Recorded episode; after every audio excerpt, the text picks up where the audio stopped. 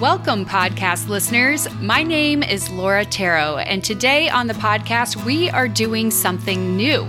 We are co hosting an episode that will air on both Kingdom Roots and The Alabaster Jar. Today we have three professors from Northern Seminary Dr. Lynn Cohick, Dr. Beth Felker Jones, and Dr. Scot McKnight to talk about the book and the article by Josh Butler that were recently highlighted by the Gospel Coalition. And I think that there are several reasons why the three of you are uniquely able to speak into this conversation.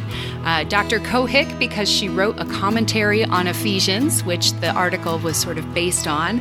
And Dr. Felker Jones has written a book called Faithful A Theology of Sex, and as a systematic theologian, this is her arena.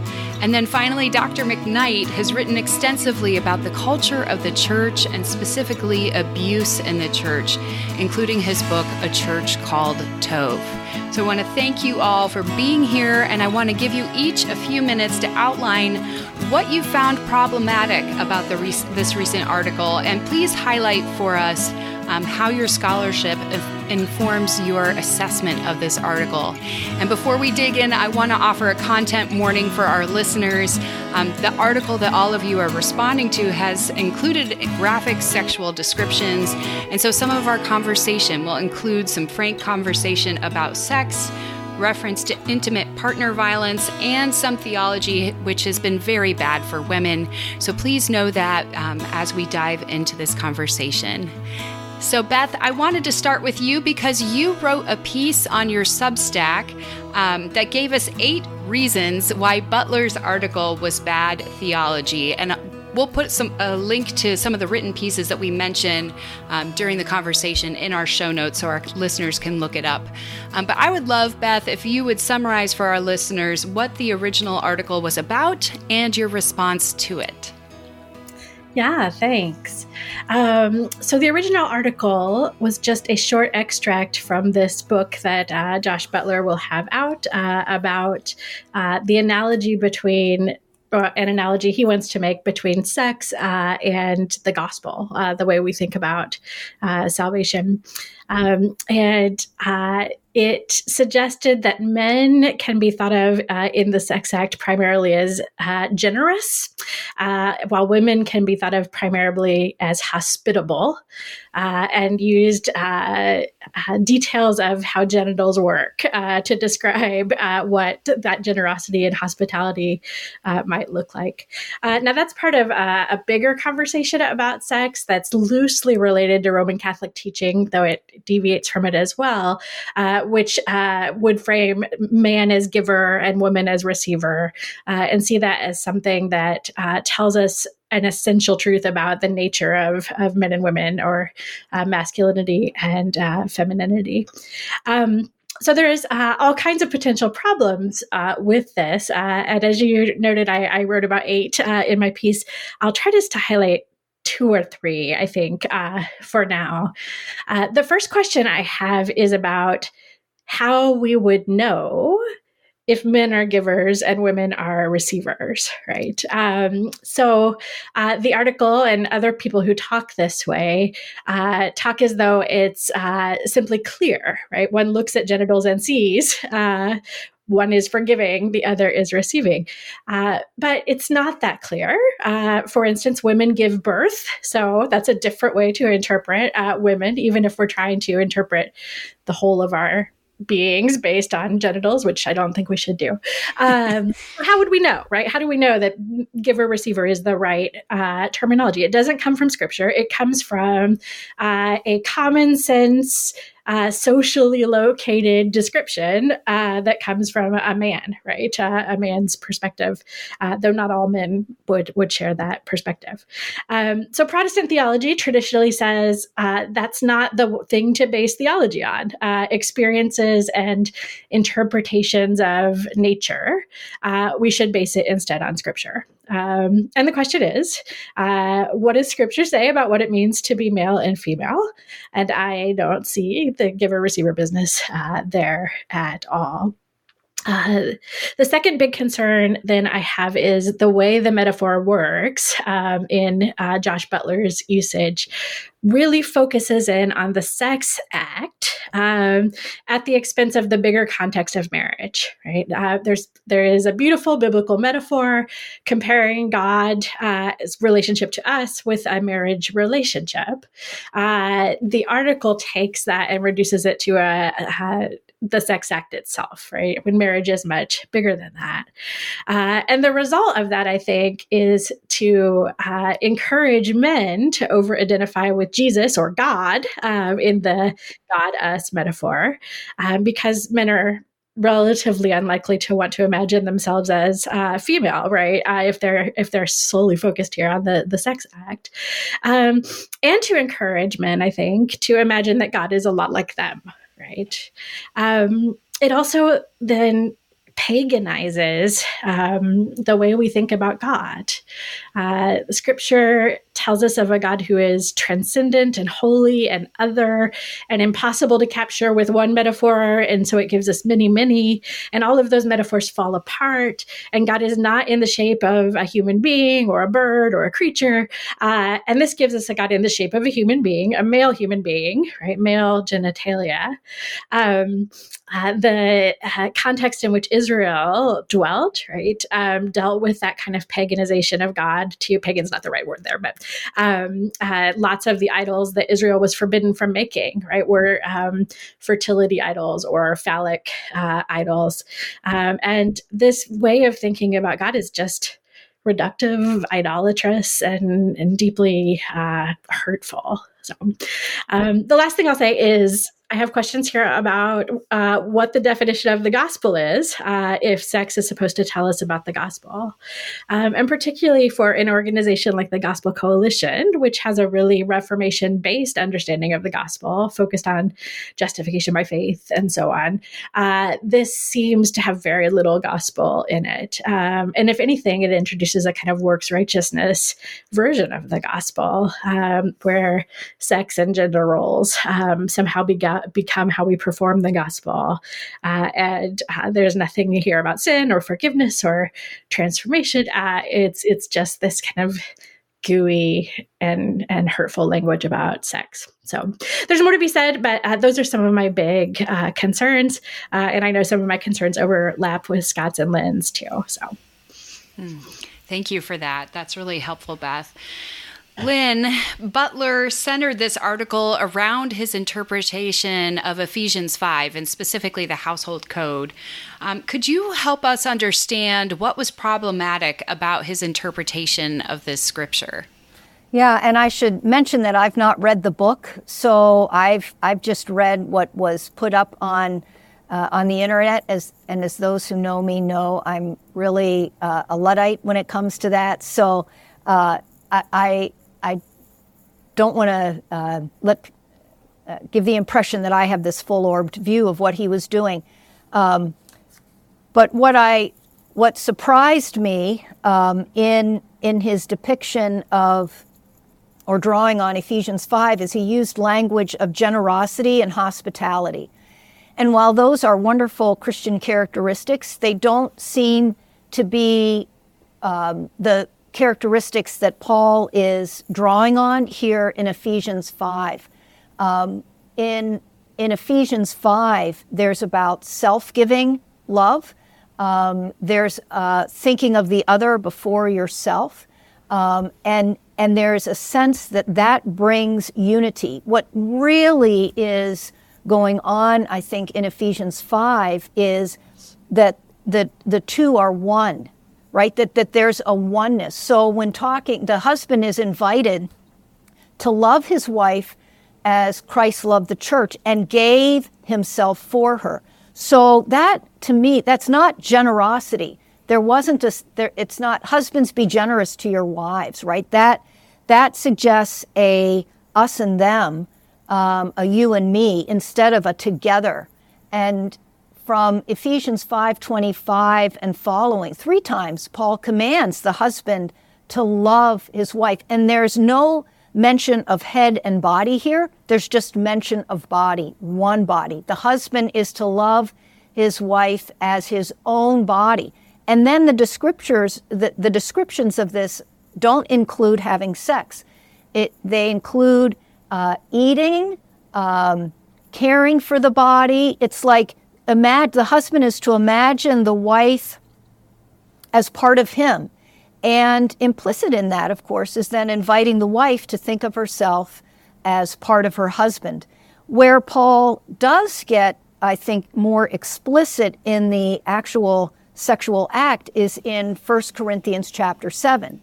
And there, Paul, at the beginning of that chapter, says that the wife does not have authority over her own body, but the husband does. And the term authority there is a pretty generic term in Greek, unlike uh, there's another term that is often translated authority in 1 Timothy chapter 2. And in English, we combine them, but uh, you know, they can, sa- they sound the same, but they're actually different in Greek. But here in uh, 1 Corinthians 7, the wife does not have authority over her own body, but the husband does. Everybody in Corinth kind of was yawning at this point because that's like, yeah, typical.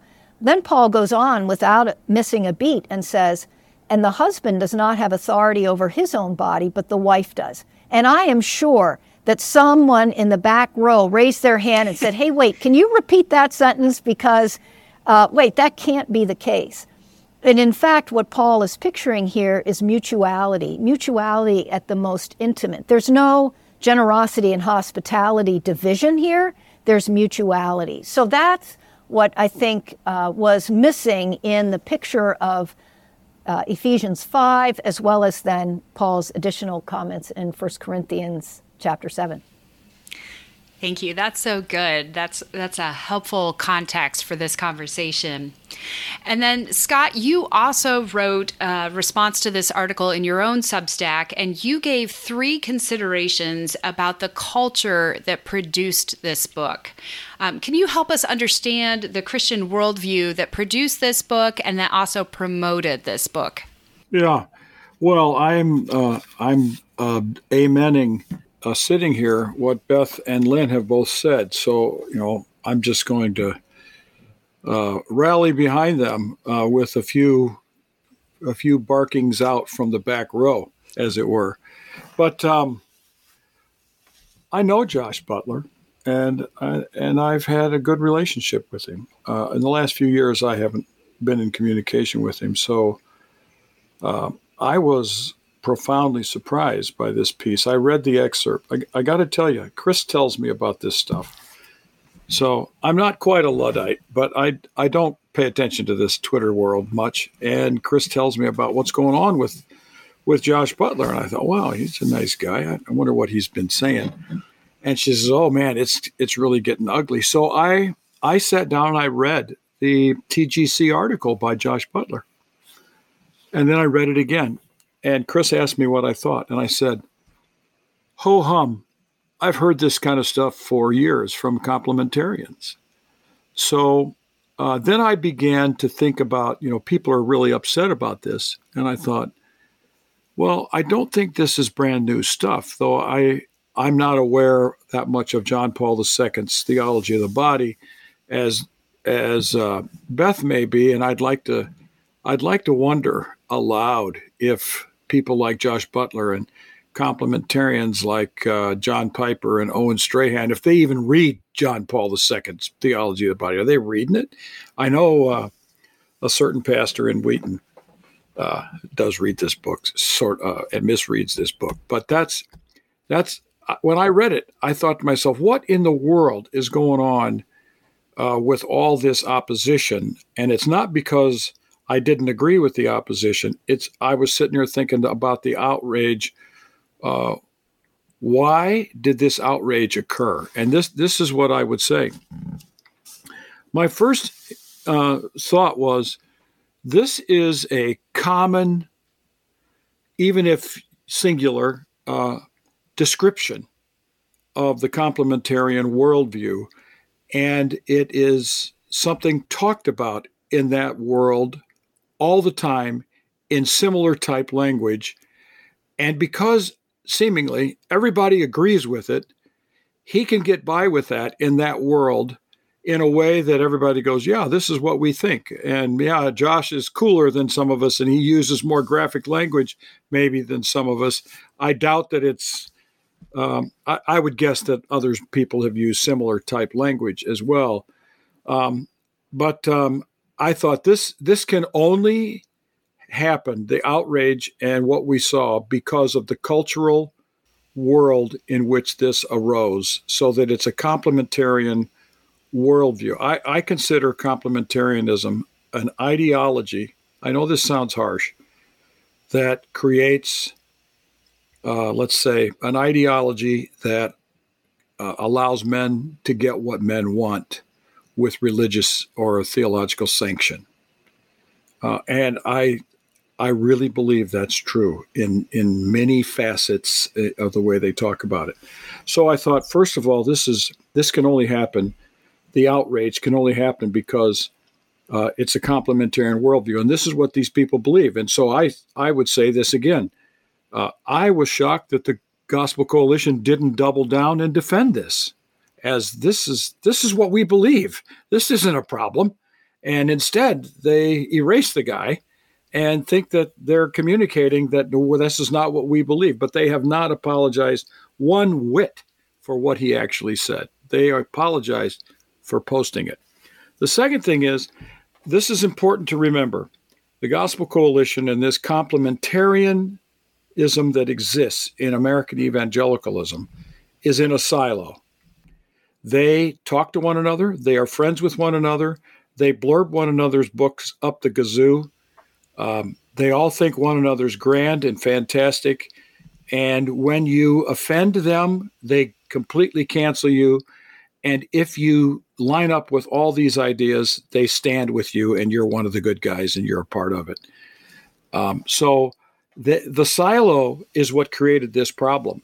As a silo, when Josh Butler's ideas went out into the public sector, all of a sudden other people are reading and hearing this, thinking, "What in the world is going along with these people? Why are they saying these sorts of things?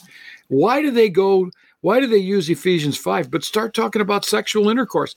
That text has nothing to do with that. All right? So then the last thing is I I think that the Christians for biblical manhood and womanhood, I think people like John Piper, Owen Strachan, Denny Burk, I'm going to name names here and not give initials. Um, they are all complicit in Josh Butler's situation because this is the sort of thing that they have created the platform for.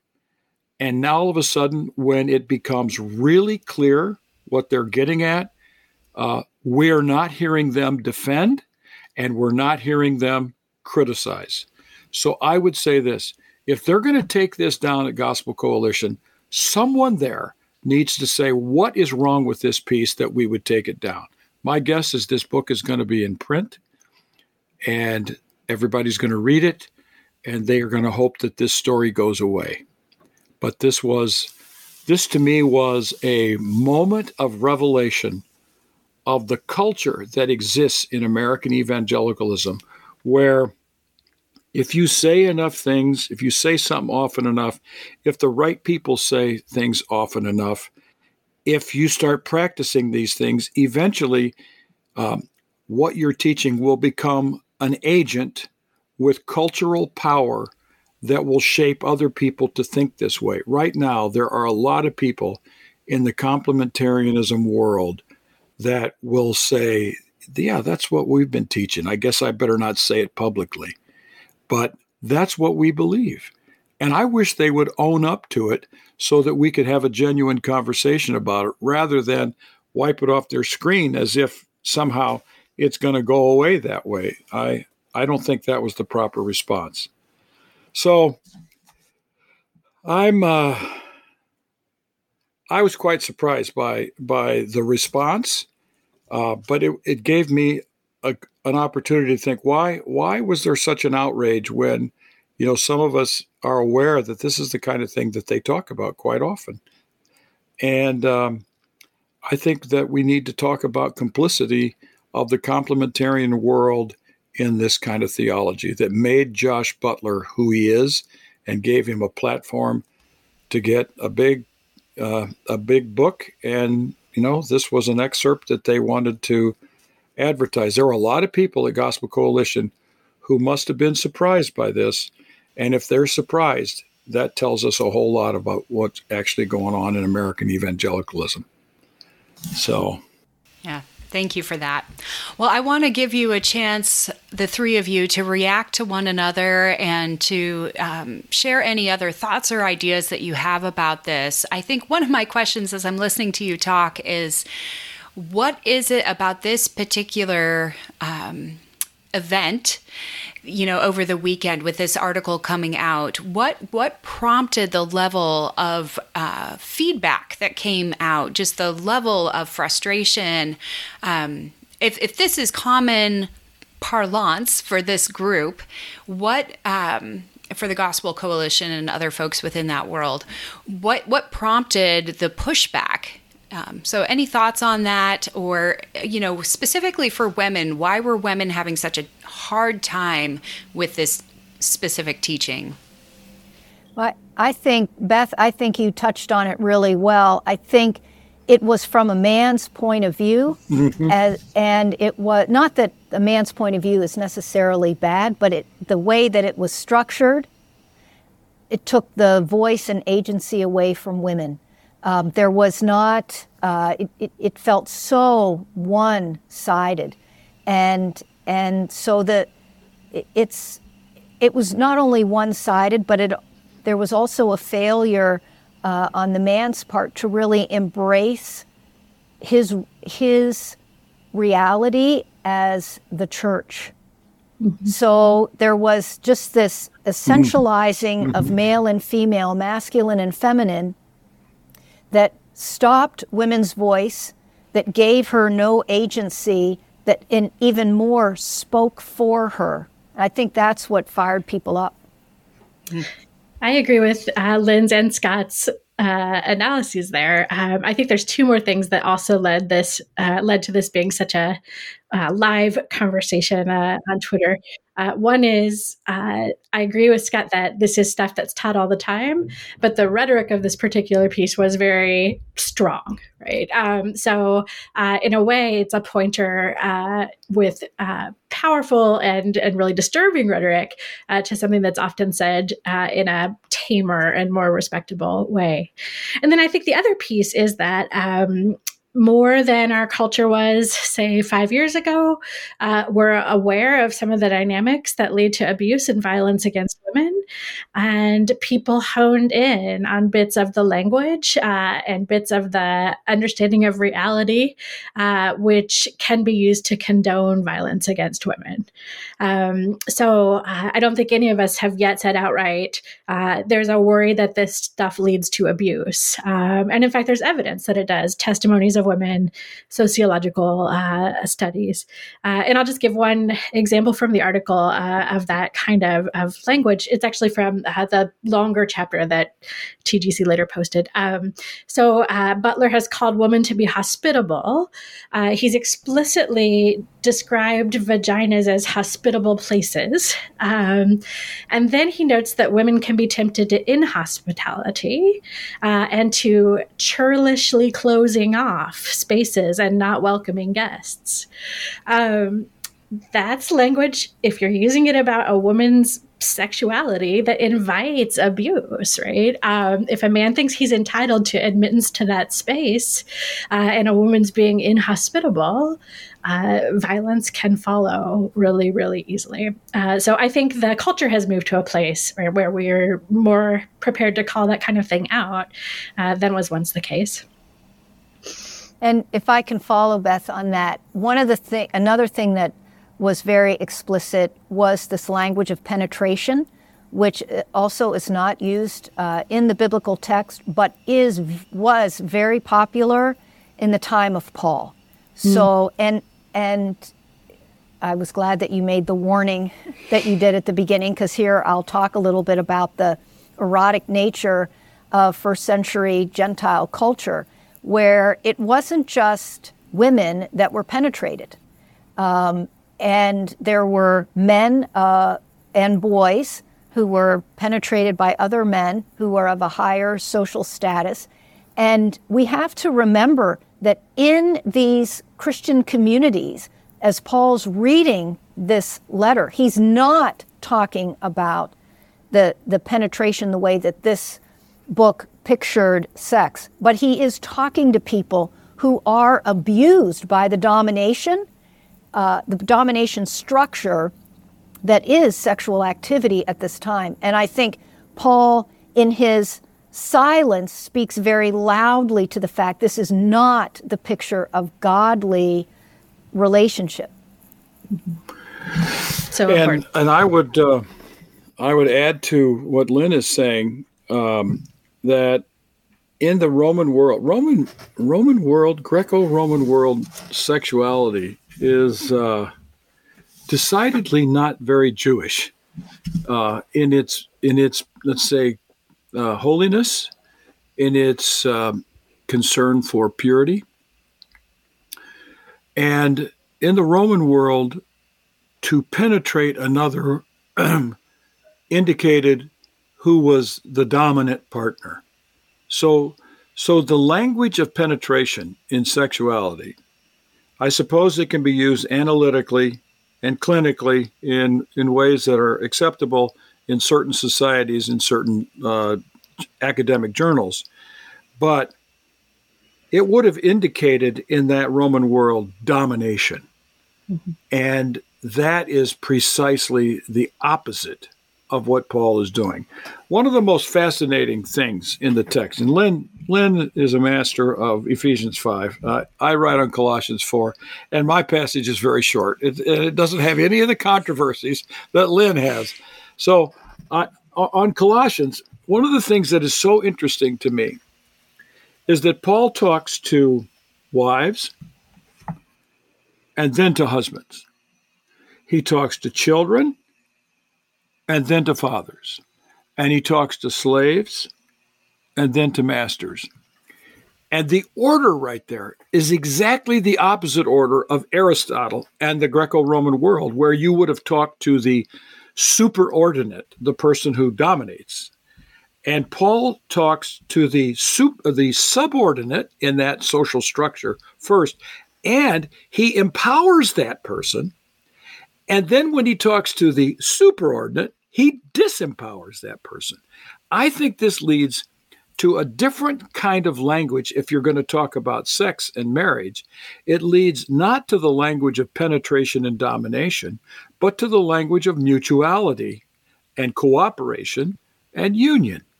And when you talk union, you are not talking penetration or domination.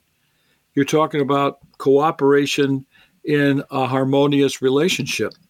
So um, I agree with what what uh, Beth and Lynn are saying, but I, I, think that you know I suppose we could go on forever about some of these things, but um, it just seems like it's it's just wrong-headed, and then just goes off into metaphor that all of a sudden sometimes sounds a little bit like the Song of Solomon, but the Song of Solomon never goes there. It's far too discreet for that sort of thing.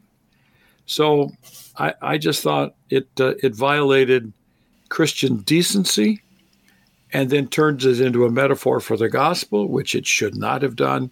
Mm-hmm. And the next thing you have is, uh, I think, it's it's hop the rails. I've had questions, you know, are you saying we shouldn't talk about sex or desire? Uh, are you saying those things don't have anything to do with God? Um, and that's not what I'm saying. Uh, the problem isn't the use of the metaphor. Song of Songs uses the metaphor, right? Uh, it's the misuse of the metaphor and it's assigning meaning to it that is not assigned to it uh, in Scripture and even goes explicitly against where Scripture is pushing us. Um, Song of Songs is often noted for its extraordinary mutuality. Um, it's so mutual that you sometimes can't even tell who's talking, right? Uh, is it the, the lover or the beloved? Um, and uh, it paints that picture of, of delight and friendship uh, going together with sexual desire and, and mutual joy. Hmm. I wonder, just as we're wrapping this up, if any of you want to tackle um, I think Beth has gone a little bit on this area, but the, the pagan idolatry aspect of this and why it's so dangerous to connect these ideas to God. Um, because God certainly uses metaphors of being the bridegroom and where the, the church is the bride. Like some of this language is inherent in the text, but there's something about this particular treatment that when I, even when I was just reading briefly the article, I kept thinking this feels like we're we're in heading into the world of pagan idolatry. This feels very dangerous to me. To to it's anthropomorphizing God in a way. Um, that I'm really uncomfortable with. So I wonder if you'll just say a few things as we're wrapping up about that. Yeah, absolutely. Um, Scot and Lynn will know more than I do about the ancient context. Um, but I do know that uh, sex was used in ritual uh, in a number of pagan uh, cults and also in uh, um, ancient Near Eastern uh, uh, cultures. And both the Old and the New Testament explicitly forbid that, right, in ways that turn us to a different understanding of what it means to worship God. Um, God can't be seen, uh, and sex is something that can be seen. And of course, when sex is used in ritual, people are oppressed and hurt uh, in that. Uh, some scholars think one reason that Christianity became in some ways suspicious of sex was specifically a rejection of that kind of um, use of sex in ritual.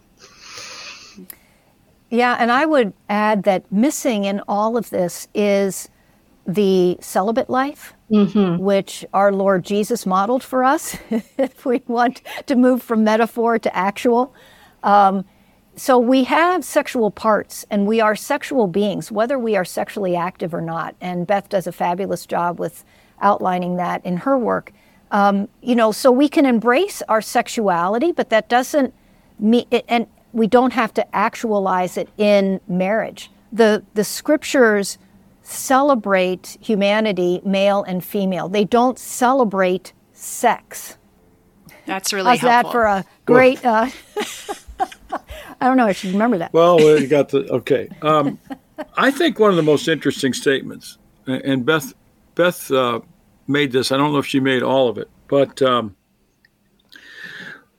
one of the problems of Christian ministers, pastors, uh, and I'll rely upon Mark Allan Powell here, is when I, I know this is especially true of male preachers, is that when they read the Gospels, they identify with Jesus. Mm-hmm. When lay people read the Gospels, they identify with the disciples and the characters in the narrative. Well, of course, the preacher's responsibility many times is to sort of convey the message of God for people. So they kind of identify with Jesus. I get that. But uh, Beth was indicating that uh, in, in Butler's piece, the man identifies with Jesus in Ephesians chapter 5.